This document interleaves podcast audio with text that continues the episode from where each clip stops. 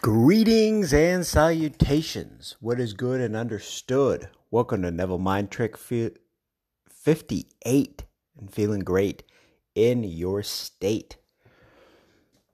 Now, we can say the same thing over and over.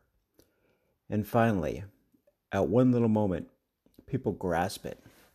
They understand it. So I can tell you, night after night, podcast after podcast, that all things exist in the human imagination.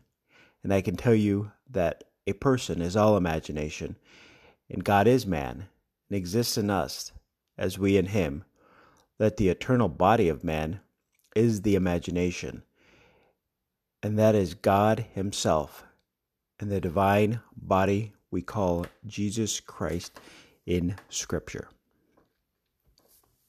Repetition. Sometimes it does take a while for us to really understand something. And the beauty of it is that it doesn't matter how long that something takes.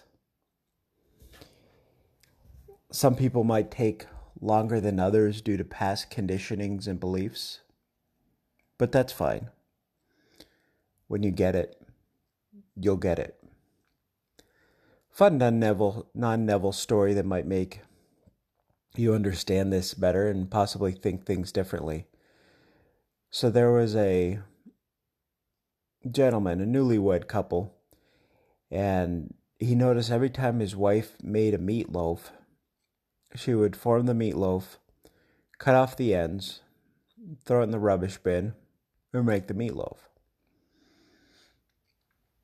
Because of the love and excitement of the relationship, he kind of didn't say anything at first, but as time progressed, he got more and more kind of annoyed at the waste. And I mean, he loved the meatloaf so much, it's like, why are we throwing all that away? He would have rather eat it. So he asked his wife one day why she did that. It's like, well, that's the way you make meatloaf. It's the way my mom would make meatloaf.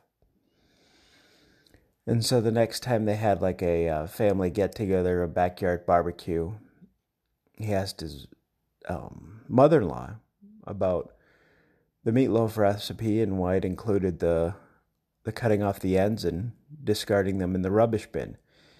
And she's like, well, don't you know that's how you make meatloaf? That's how my mother made meatloaf. And so there was the next major holiday, they all had a huge get-together, and well, they were enjoying the meal and kind of talking afterwards and fellowship, enjoying the weather outside. He asked the grandmother, he said, well, I really love your recipe. I really like the meatloaf that your granddaughter, my wife, makes. But I do have one question. Sure, what is it? She asks. Why do you cut the ends off and throw it away? Oh, I used to make it that way because the pan that I used wasn't big enough.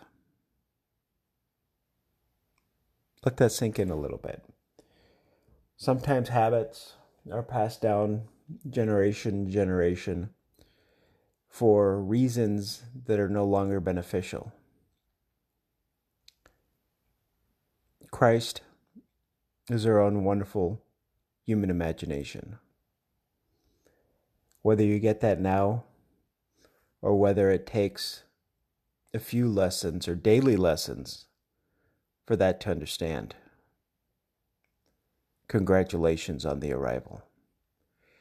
You could be listening to anything in the world, but you're here listening to this. Appreciate that. Until next year.